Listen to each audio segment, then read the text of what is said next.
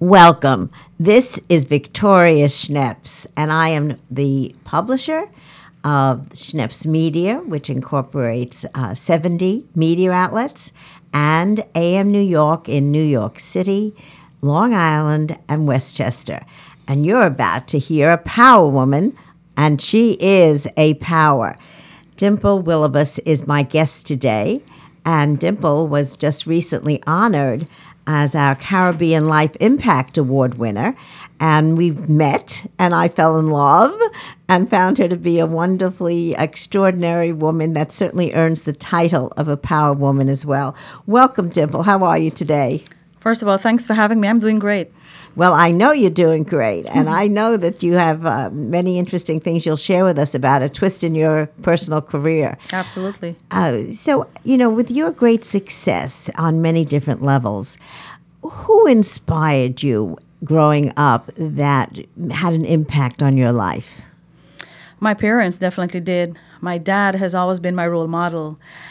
You know, we grew up in a very impoverished community in Guyana, in Lodge, and I've always looked at my dad. I'm one of five kids, and my dad was the breadwinner. My mom was the homemaker. what position were you in the family? Number five. You were the baby? I'm the baby. Oh, I'm the baby too. Welcome yes. to babyhood. yes. My siblings always tease me and said, listen, you have life good because you're the spoiled one, if you will. And my mom usually smiles. She never comments. But I've always looked at my mom as well because she had such strength. Even though she, we were all, it was five of us, we gave her hell to some degree as kids. She still always had a smile, always had an open arm, not only for us, but every person in the community everybody else's everybody else children families everything else she was always willing and, and ready to help in everywhere in every way and for us as children we watched that and I always wanted to mirror the way mm. she had such a big heart. And it was so contagious because her smile and her attitude towards life. She always had a positive outlook regardless of what happened in the community. And my dad, in the other piece, always believing giving, giving back to his community. So those two were two great ambassadors and great role models for me growing up. You know, it's interesting how I, I do believe it's in your DNA that you have a personality of a positive thinking person. And I believe that that does hold you in great stead into life. And then how did you make your journey to New York? My parents came here, immigrated uh, about 20, 25 years ago. But prior to that, I would visit the USA to film and record for my TV show that I had back in Guyana, which was a pioneer program that actually, you know, started in Guyana. So I came here and I visited the Miami Carnival and the uh, West Indian Parade. So those are some of the things I did just visiting as, you know, just coming. But when my parents came here, I really never wanted to come here to live because I had such a good life back in Guyana and I didn't really want to have changes yet to my life. But my parents were like, listen, they made me an ultimatum. You have to come because everybody's going. You need to move on to another phase in your life. And I was like, well. How old were you then? I was about 26 when okay, I first came Okay, so you here. really were already an adult. Yeah, I was an adult. But, my but mom, your mom and dad tell you what yes. to do, you still listen. I love it. exactly. So I was last, and I was the only one technically, you know, back in Guyana. And they were like, listen, you're going to be the only one there. So I wanted to be where my family was. And even though I'm an adult, you know, middle aged adult in my 40s, if you will, uh, you know, I still look at my parents and listen to their advice, especially my mom. Well, you know, it's uh, interesting how influential that can be now that you have your own life to live. And I heard, you know, you just shared with us about this broadcasting part of your life. Tell us a little more. How did you bring it to New York?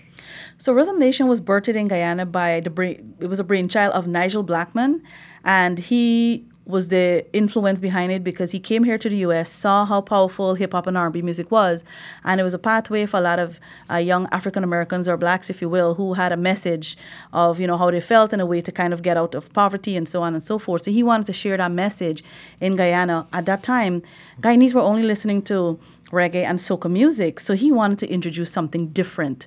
So what he did, because of the racial, you know, disparities and and uh, separation in Guyana, he wanted to bring the people together through music, and I also share that vision because my feeling is that if we sit and listen to a Bob Marley, mu- you know, song, a lot of people would be just enjoying the music, singing the lyrics, and it doesn't matter what race they are, it doesn't matter what culture they're from, because I personally believe music really unite people. So Nigel Blackman saw that vision from a very young age and a very long time, and because I was influence of his dad owning the network. He had the power to, you know, introduce this this pilot this pilot program. So he hired me because I'm Indian, and you know we try to bring the the, the, the races together. And the first program we did, I really didn't even know how to sing some of the songs out because I was not familiar with hip hop music or So you were the music. curator. You were curating it to put together a show. Right. So so he had a staff kind of helping me through. I'm standing in a pool trying to look, you know, cute in a swimsuit, and then I'm trying to call the So songs was this out. actually a TV show? yeah, it was a television show. Okay, so the the bathing suit was very important.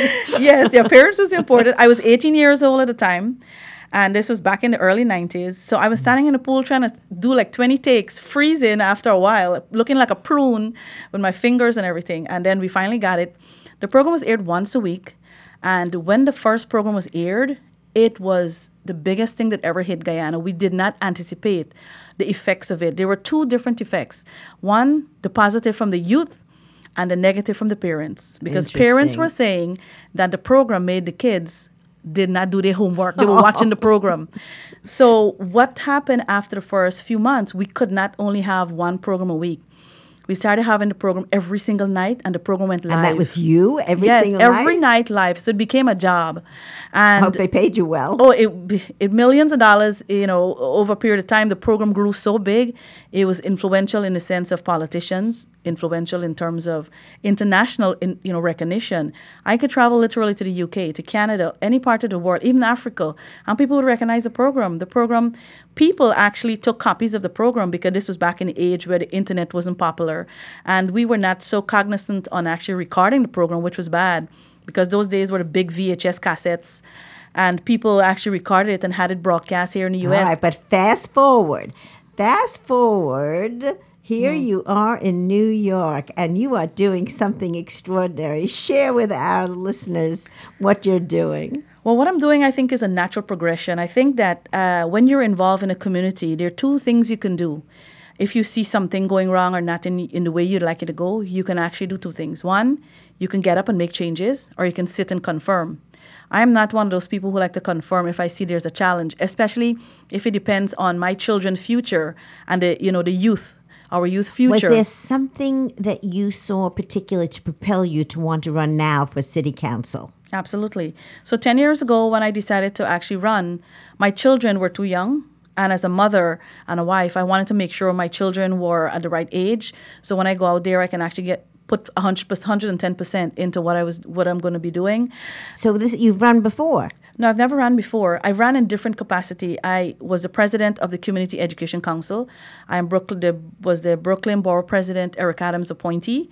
I was, you know, in a, on the PTA and, and I was on the Mayor de Blasio's Education Task Force. Well, I can tell you that my friend was a president of PTA by the name of Claire Shulman, and she rose to become the best borough president of Queens that they ever had with more shovels in the ground and projects. So, being a PTA president, you'd be surprised at what the dynamics are to bring it now to the next level of a whole community. Absolutely. What communities are you going to be looking to represent in the city council?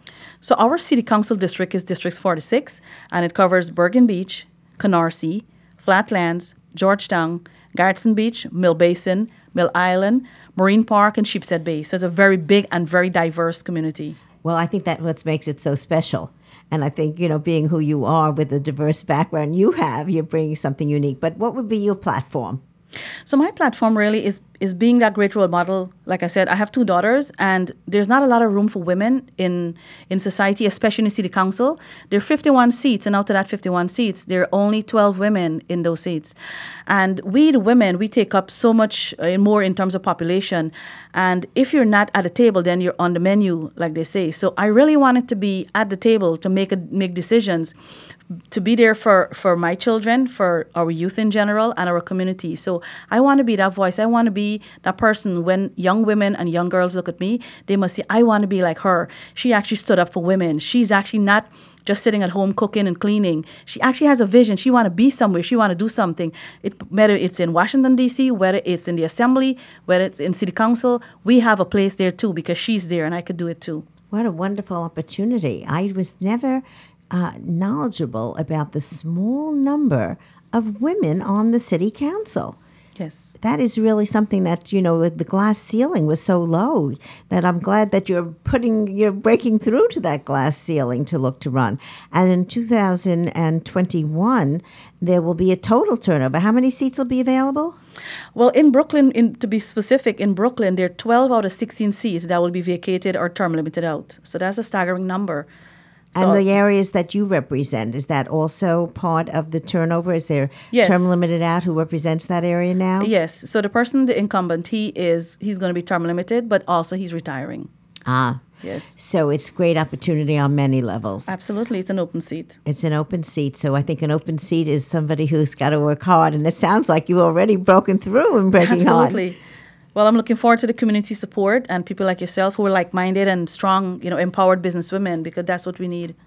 So um, I know that in the city council races, you have your money matched. Yes. So tell us a little bit about you know the, the need of fundraising to be successful in a campaign. Well, this time around, it's one to eight. So if Explain somebody that gives to people $10, what one to eight means. So what it means is that if somebody gives ten dollars, it's matched eight times. So that would be ninety dollars. So if somebody gives me ten dollars, it's matched and it's ninety dollars instead of ten dollars. But however, in the city council, how it works, you have to have seventy-five people from your actual district to donate. But additionally, anybody from New York City's uh, money will be matched. So in other words, uh, you have to get the word out that you're running and that you need people to donate. Absolutely. Last night we had a really successful official launch of the campaign, and the room was, you know, ignited with the strength of a lot of leaders, religious leaders, strong business people. We had a lot of women in the room talking about mental health, from mental health to youth issues to, you know, higher education to you know, domestic violence. There are a lot of big advocates that were in the room waiting to hear, you know, how best we can propel this campaign in a way that women can have a voice and women can have a space where they can feel empowered. So, will you have a well, I what I call a kind of uh vision of a platform of particular issues that you're going to look to make your uh, campaign platform? Oh, absolutely. On the website, we outline so many different pieces. For Tell example, us the website so people can go to it. Oh, absolutely. It says www.dimplewillabus.com. All right, slow down and say it again so people can get it clearly. So it's www.dimplewillabus.com, and that's Dimple, D I M P L E, and my last name, Willabus, which is Will, W I L L, A as an apple, B U S, bus, Willabus. Well, that's a good name that people should not forget. It's uh, you know who could remember who could ever forget Dimple. I love that name, and I Thank think it's something we'll remember. So, talk to me a little bit about what advice you would give other women to be as successful as you are. Are there things that you could recommend that could help other women be on the road to success? Oh, absolutely. So me being initially starting, well, starting out from a level whereby I didn't have like role models who were who had a higher education. I was the first person in my family who had who has a master's degree. My siblings, my sisters never graduated from high school.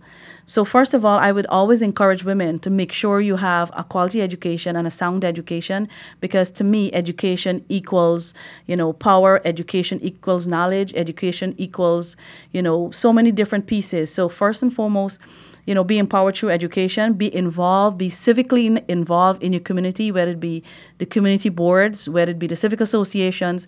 Those are small free steps that you can get engaged and involved in your community and then take it from there because there are so many powerful people who are part of those very free organizations that that you have a right to be a part of and that's where you can actually hear your voice and be heard. So if you're out there you're not sure as to how to, you know, what path to choose or what career choice, always first of all get involved in your community. When you get involved in your community, sometimes it helps you to propel what direction you want to go in. Well, I think that's a brilliant uh, suggestion because I do believe, as a former teacher myself, that education is the road to success, and you cl- clearly laid that out. So I want to thank you so much, Dimple Willabus, candidate for City Council and winner of the Caribbean Life Impact Award. I'm so delighted. This is Victoria Schneps signing off and wishing you all a wonderful holiday. And I want to say thank you for being here with me. This is Victoria Schneps, Power Women and publisher of Schneps Media and Thanks AM New me. York. My pleasure. All the best. Thank you. Good luck. Thank you.